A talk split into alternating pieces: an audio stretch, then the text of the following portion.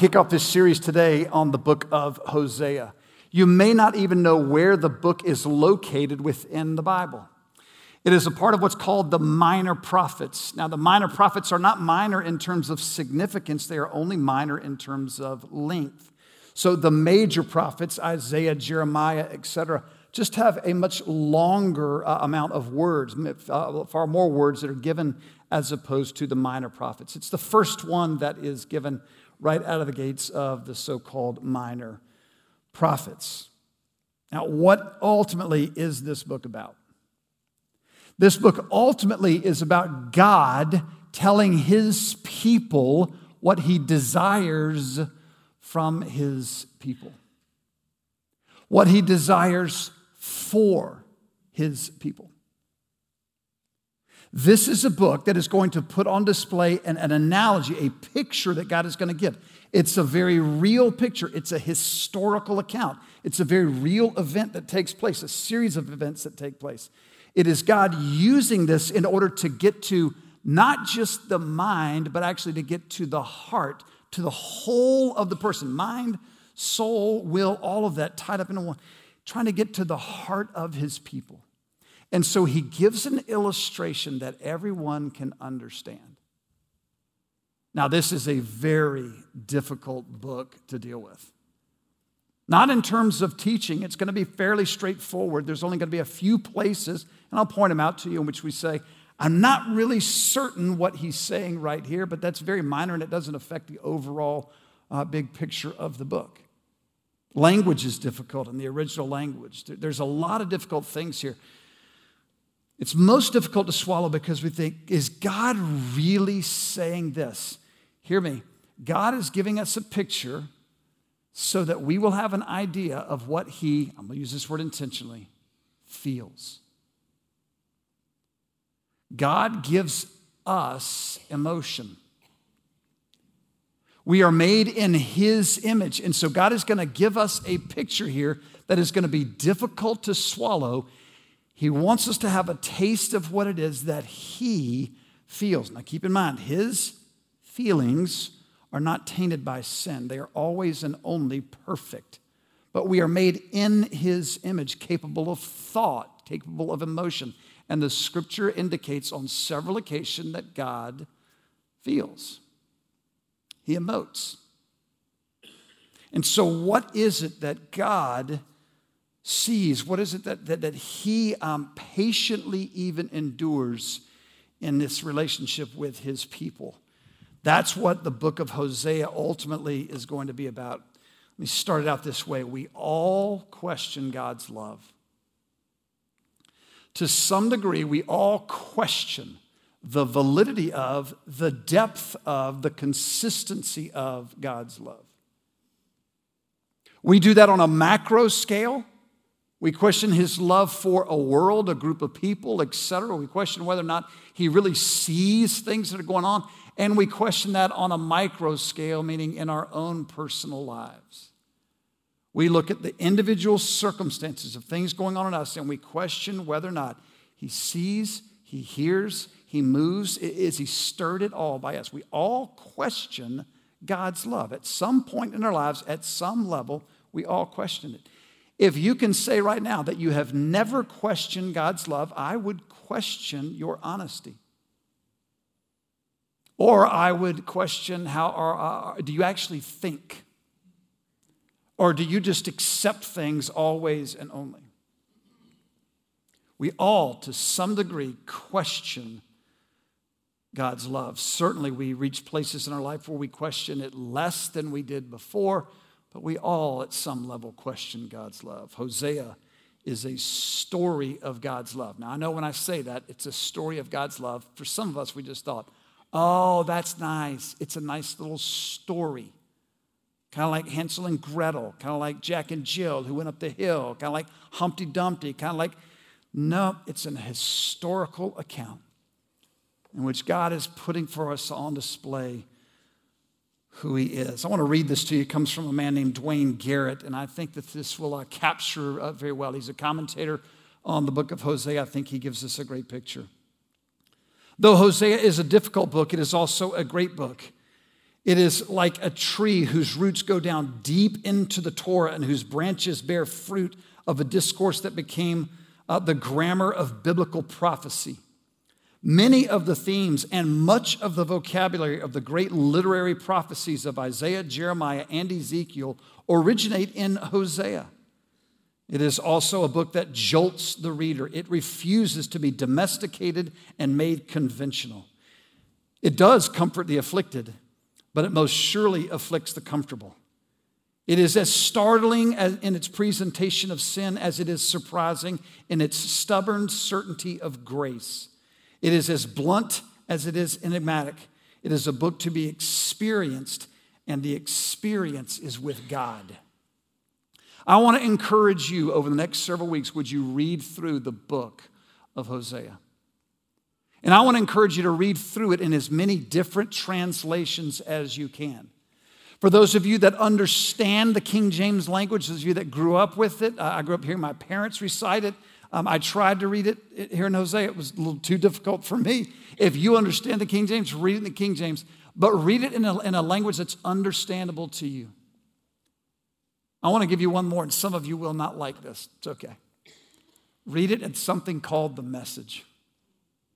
The message is an absolutely terrible way to study your Bible. It is a fantastic way to get some of the, the grip of the scriptures on your soul. It's a poetic language, it's not a translation, it's a paraphrase. It's a, it's a, a book that helps us, it's written in a style that helps us grasp the big picture. I'm going to quote it a few times in this particular series. Again, I wouldn't recommend that you study, do word studies out of it. Highly recommend you read it in order to get the big picture. Read the book of Hosea and see what it is that God does in your heart and your mind. Two uh, quotes I want to give to you about this book. I've got probably 15 or so that are written down, but there's only two that I want to draw your attention to as we make our way. I'm about to read um, uh, uh, the first chapter here. Skip Heitzig is uh, a pastor in Albuquerque, New Mexico, and he says this about uh, Hosea It is a heartfelt message from a heartsick prophet about a heartbroken God. And James Montgomery Boice, no longer with us, faithful preacher and teacher at 10th Pres in, in, um, um, in Philadelphia, says this It is the second greatest story in the Bible. It is a phenomenal story. If you are physically able, would you stand as we read from this, the first chapter, and we'll read all the way to the second chapter, verse 1 only um, of it. The word of the Lord that came to Hosea, son of Beeri, during the reigns of Uzziah, Jotham, Ahaz, and Hezekiah, kings of Judah, and during the reign of Jeroboam, son of Jehoash, king of Israel. When the Lord began to speak through Hosea, the Lord said to him, Go, marry a promiscuous woman and have children with her. For like an adulterous wife, this land is guilty of unfaithfulness to the Lord. So he married Gomer, daughter of Diblaim, and she conceived and bore him a son. Then the Lord said to Hosea, Call him Jezreel, because I will soon punish the house of Jehu for the massacre at Jezreel, and I will put an end to the kingdom of Israel. In that day, I will break Israel's bow in the valley of Jezreel. Gomer conceived again and gave birth to a daughter. And then the Lord said to Hosea, Call her Lo Ruhamah, which means not loved. For I will no longer show love to Israel, that I should show at all, um, that I should at all forgive them. Yet I will show love to Judah, and I will save them, not by bow, sword, or battle, or by horses or horsemen, but I, the Lord their God, will save them. After she had weaned Lo Ruhamah, Gomer had another son. And the Lord said, Call him Lo Ami, which means not my people, for you are not my people, and I am not your God. Yet the Israelites will be like the sand on the seashore, which cannot be measured or counted. In the place where it was said to them, You are not my people, they will be called children of the living God. The people of Judah and the people of Israel will come together. They will appoint one leader and will come up out of the land, for great will be the day of Jezreel. Say of your brothers, my people, and of your sisters, my loved one. You may be seated.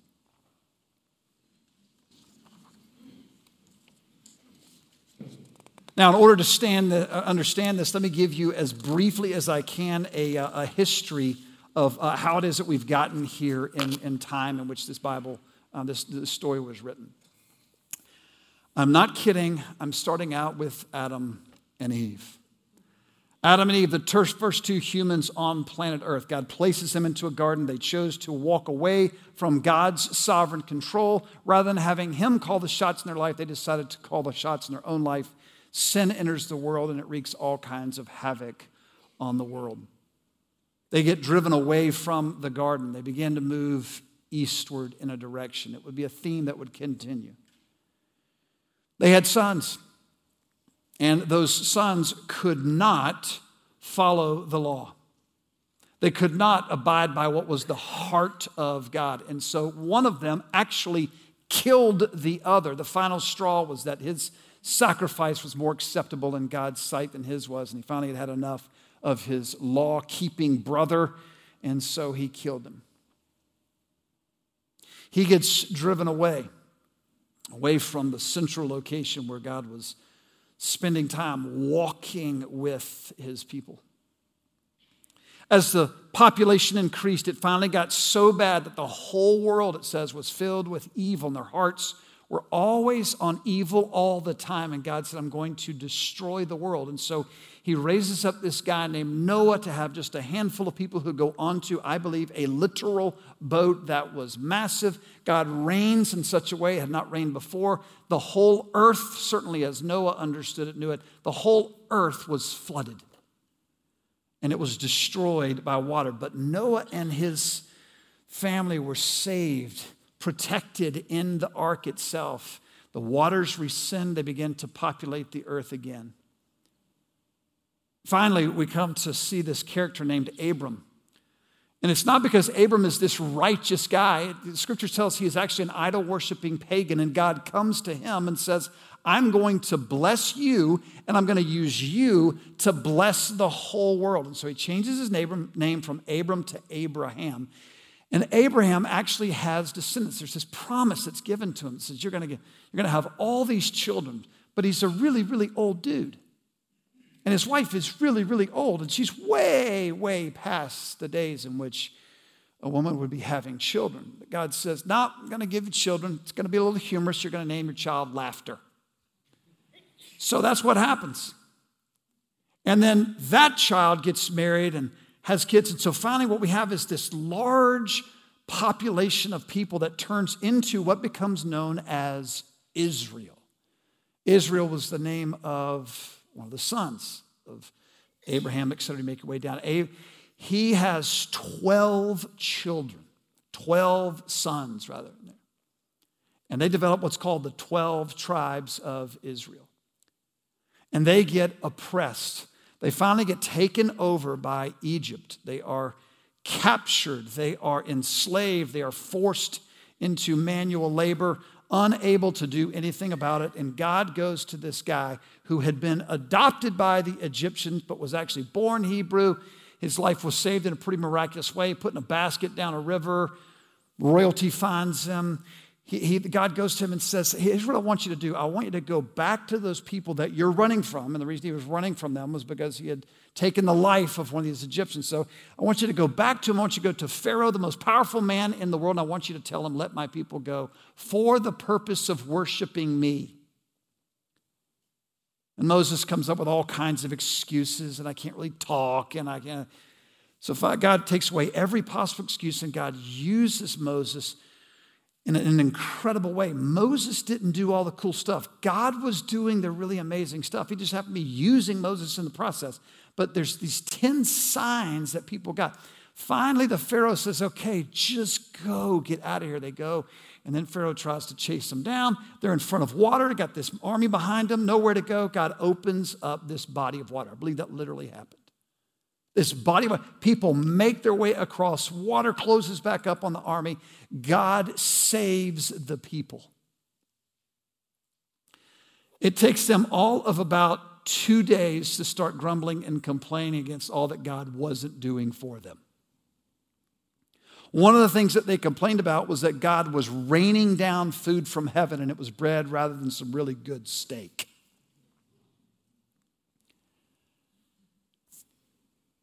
Moses gets to the time in which he's going to have the uh, end of his life. Now, they were supposed to go into this promised land. This, the promised people were, were, were coming true right before their eyes. The promise to Abraham a people and a land. You're going to bless the whole world.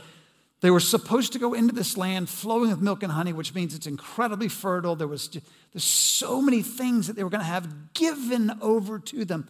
Supposed to do that, but instead of trusting God, who brought them out in all these miraculous ways. They said, There's some really large dudes over there, and we don't think that we can really defeat them. Of course, you can't defeat them. You couldn't defeat the first ones that you're going through. It's about what God can do rather than what you can do. But they chose to look this direction right here, trust what their eyes could see rather than what they could not see. Rather than looking at the evidence of what it is that he was doing, they were looking at the potential of what he would not do. So rather than taking him at his word and trusting him, they said, Nope, we're not going to go. God said, Okay, you're going to wander for several years. Moses gets to the end of his life, and time comes for him to, to, to have a new leader. And it's this leader named Joshua. It means God saves. It means that God's going to bring salvation. And Joshua, who was one of the only two people that said we should trust God, we should go forward, then takes these people in after Moses dies he goes in, they conquer all throughout the land in some pretty amazing ways. One of those ways was actually literally marching around a city and shouting in worship to God. Boom, walls fall.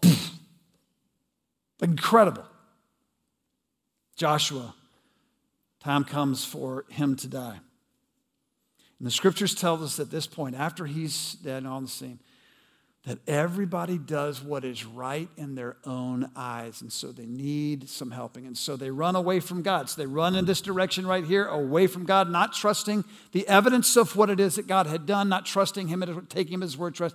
They choose to go some other direction, trying to develop treaties, etc., with others. And so God would bring in a nation in order to spank them and to say, Trust me. And this happens over and over and over and over again until finally the people are calling out saying, You know what? We want a king. And God says, You're right, you do want a king, but it's not the kind of king that you think you want.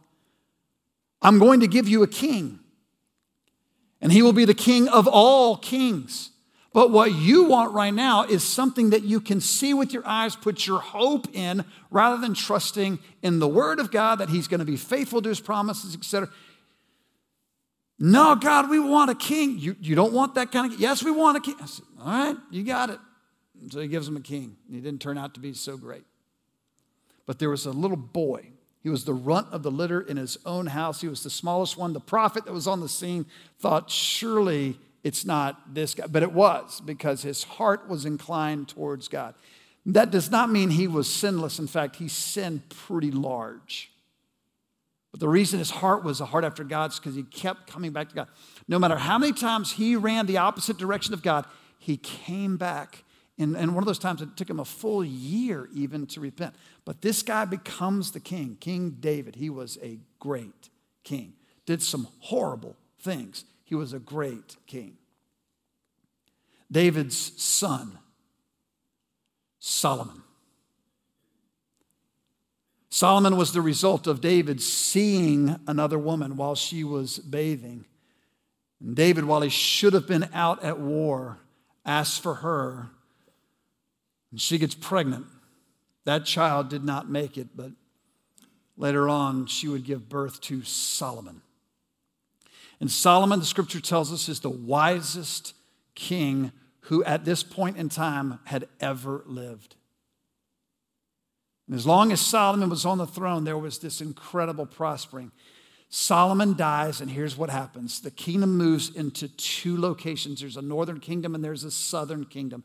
And that southern kingdom had the line of David all the way through until they were finally taken over in 586 BC. The northern kingdom underwent five different dynasties. It was like right out of the gates, people are fighting for control. There comes a time, though, in here in which they are prospering tremendously. The prophet Hosea is prophesying during this time in which the kingdom is split. He is in the northern part. He is prophesying in the mid 8th, 8th century, so somewhere around 750 all the way through, probably 712 is when he is prophesying in the northern kingdom. And what's going on is this northern kingdom is incredibly prosperous and successful. Like, had not seen this kind of success since Solomon was reigning. And so money is flowing everywhere. The economy is great. Industry is booming. Trade is good. There's really no reason for them to be concerned other than the fact that they left God. And so every Sabbath, every Saturday, every Sabbat, they would go and they would follow through with the motions of the religion, but their hearts were far from God. And there were all kinds of injustices that were taking place. Some of the worst, though, is this the, the gap that existed between the, the, the wealthy and the poor was so significant, and the wealthy were doing absolutely nothing to take care of the poor, which was a direct command of God. And that gap that existed was so bad that sometimes what was happening, and more than one occasion, those who were poor were actually prostituting themselves at the temple from the rich, mixing in pagan gods with Jehovah God, and they were practicing in these rituals uh, uh, uh and calling it worship. And God says, Hosea, I want you to go marry a woman who is going to be unfaithful to you.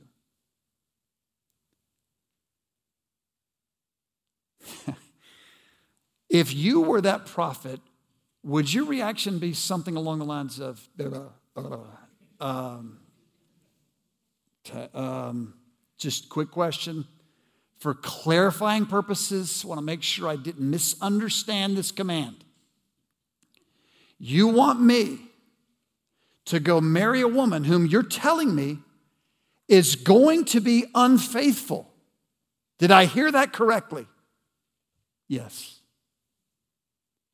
Remind me why again? So that my people can see and feel what it is that I see and feel.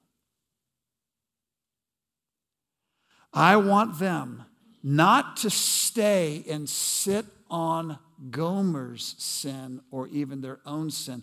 I want them to see how faithful Hosea you are going to be to her in spite of her unfaithfulness. In fact, I want them to see that you are going to pursue her. You are going to love her. You are going to sacrifice for her. You are going to give to her. I want my people to see how much you are going to do in spite of her because you love her. Not just go and say, Well, God called me to this. And so, since He called me this, I guess you need to come home, honey.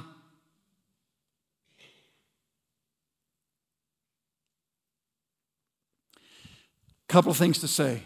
Number one, God does not normally call people to this. I'm not trying to be silly or trite.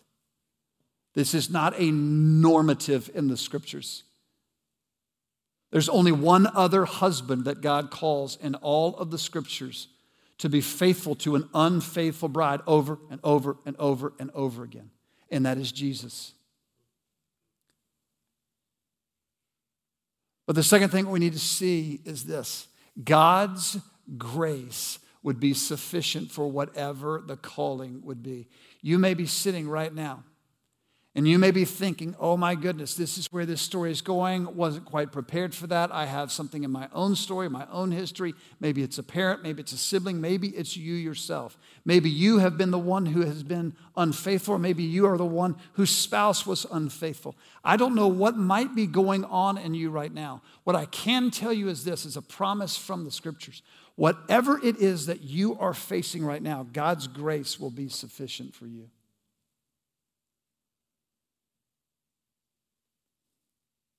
One more thing, real quick. Hosea tells us that the Lord told him to do this. Now, be very careful anytime somebody says, The Lord told me.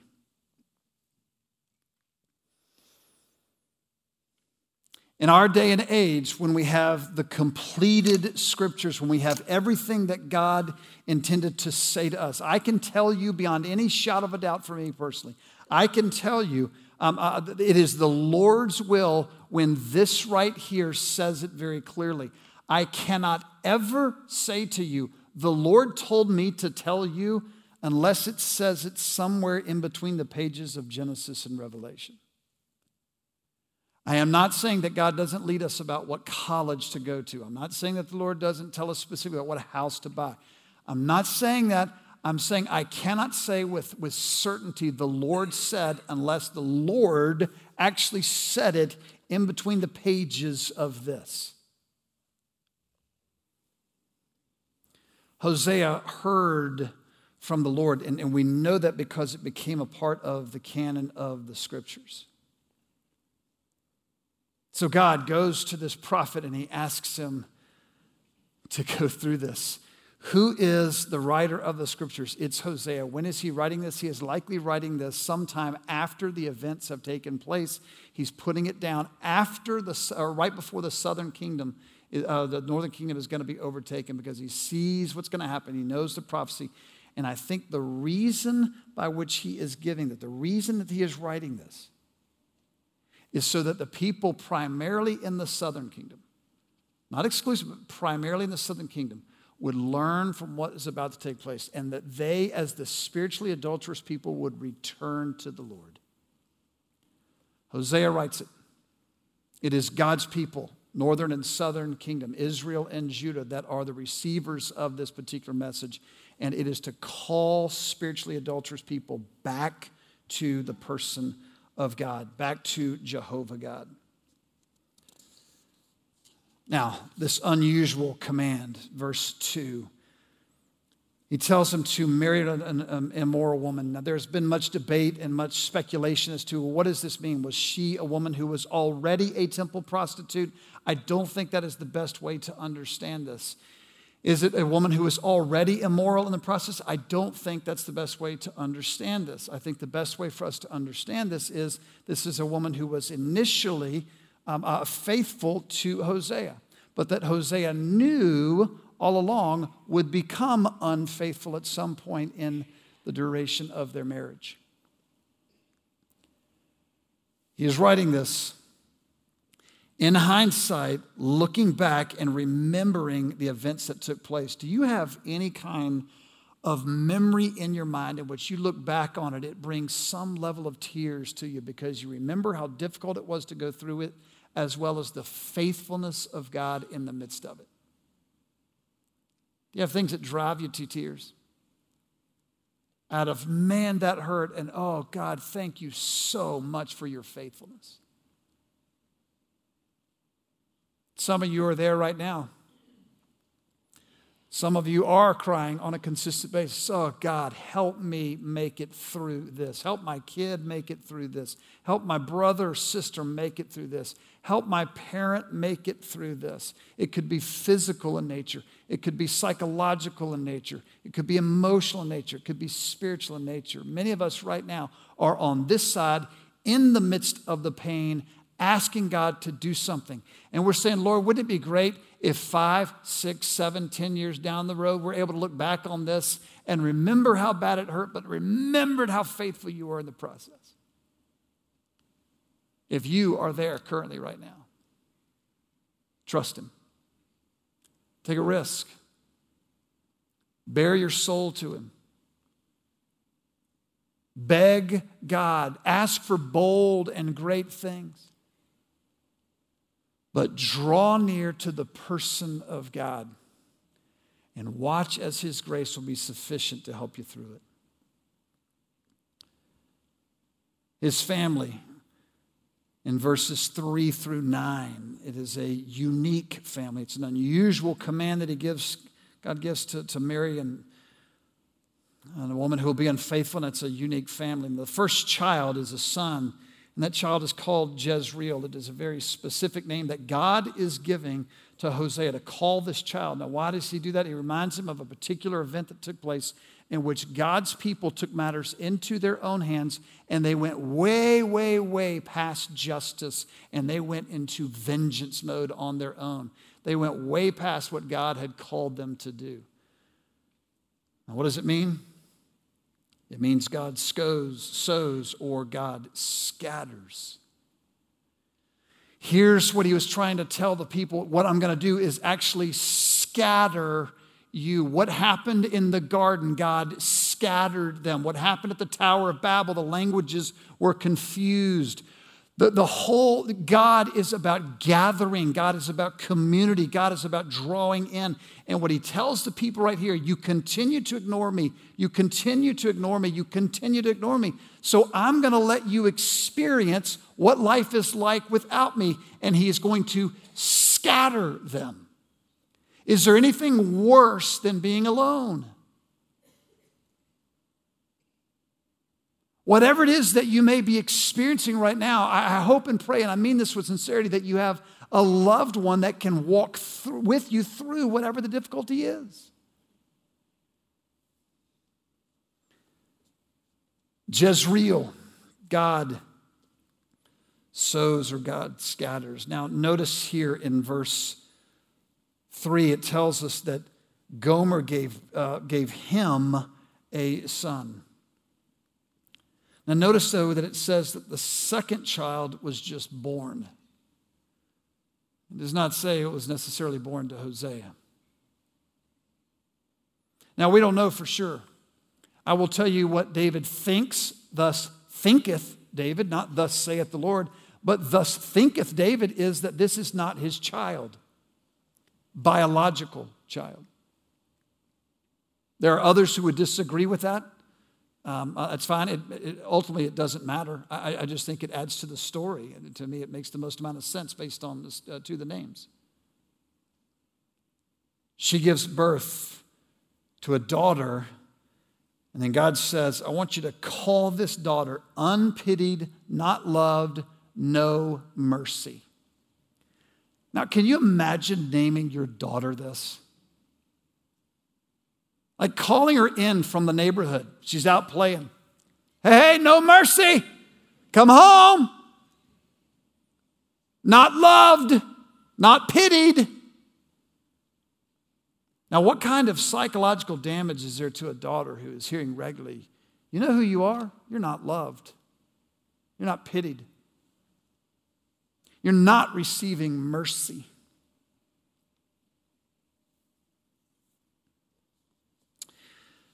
The third child is Lo-ammi, and that child mean, that name means not my people. Not only would he scatter them, not only would he remove his mercy from them, he was actually going to remove his name from them. This would be like someone casting a child out of the home and removing the last name from them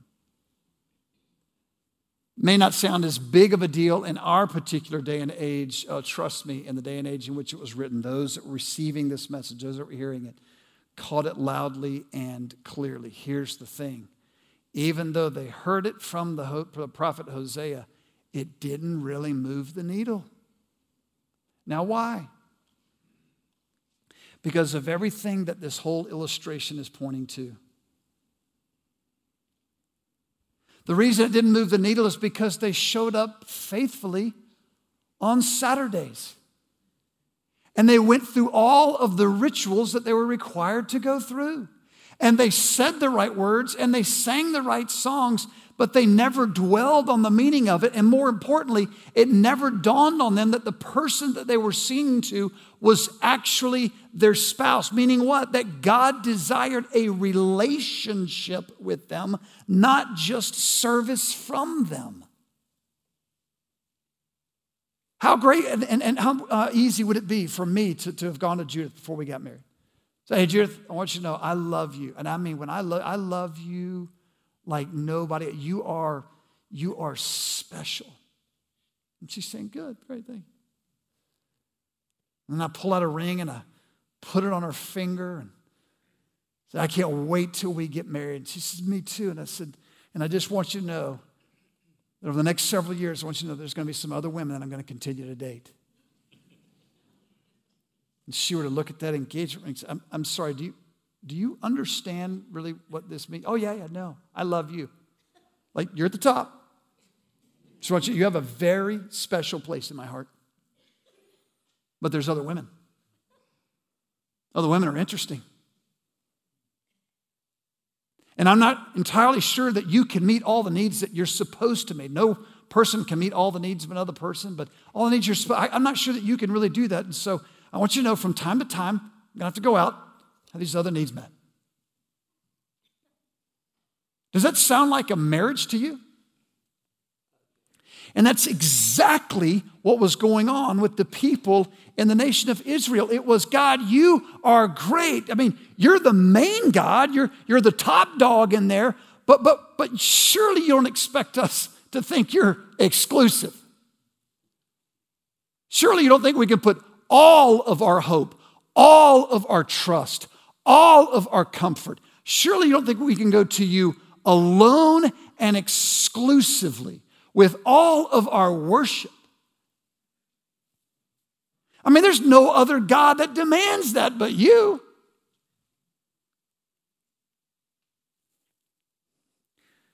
Do you realize what God is after when it comes to you?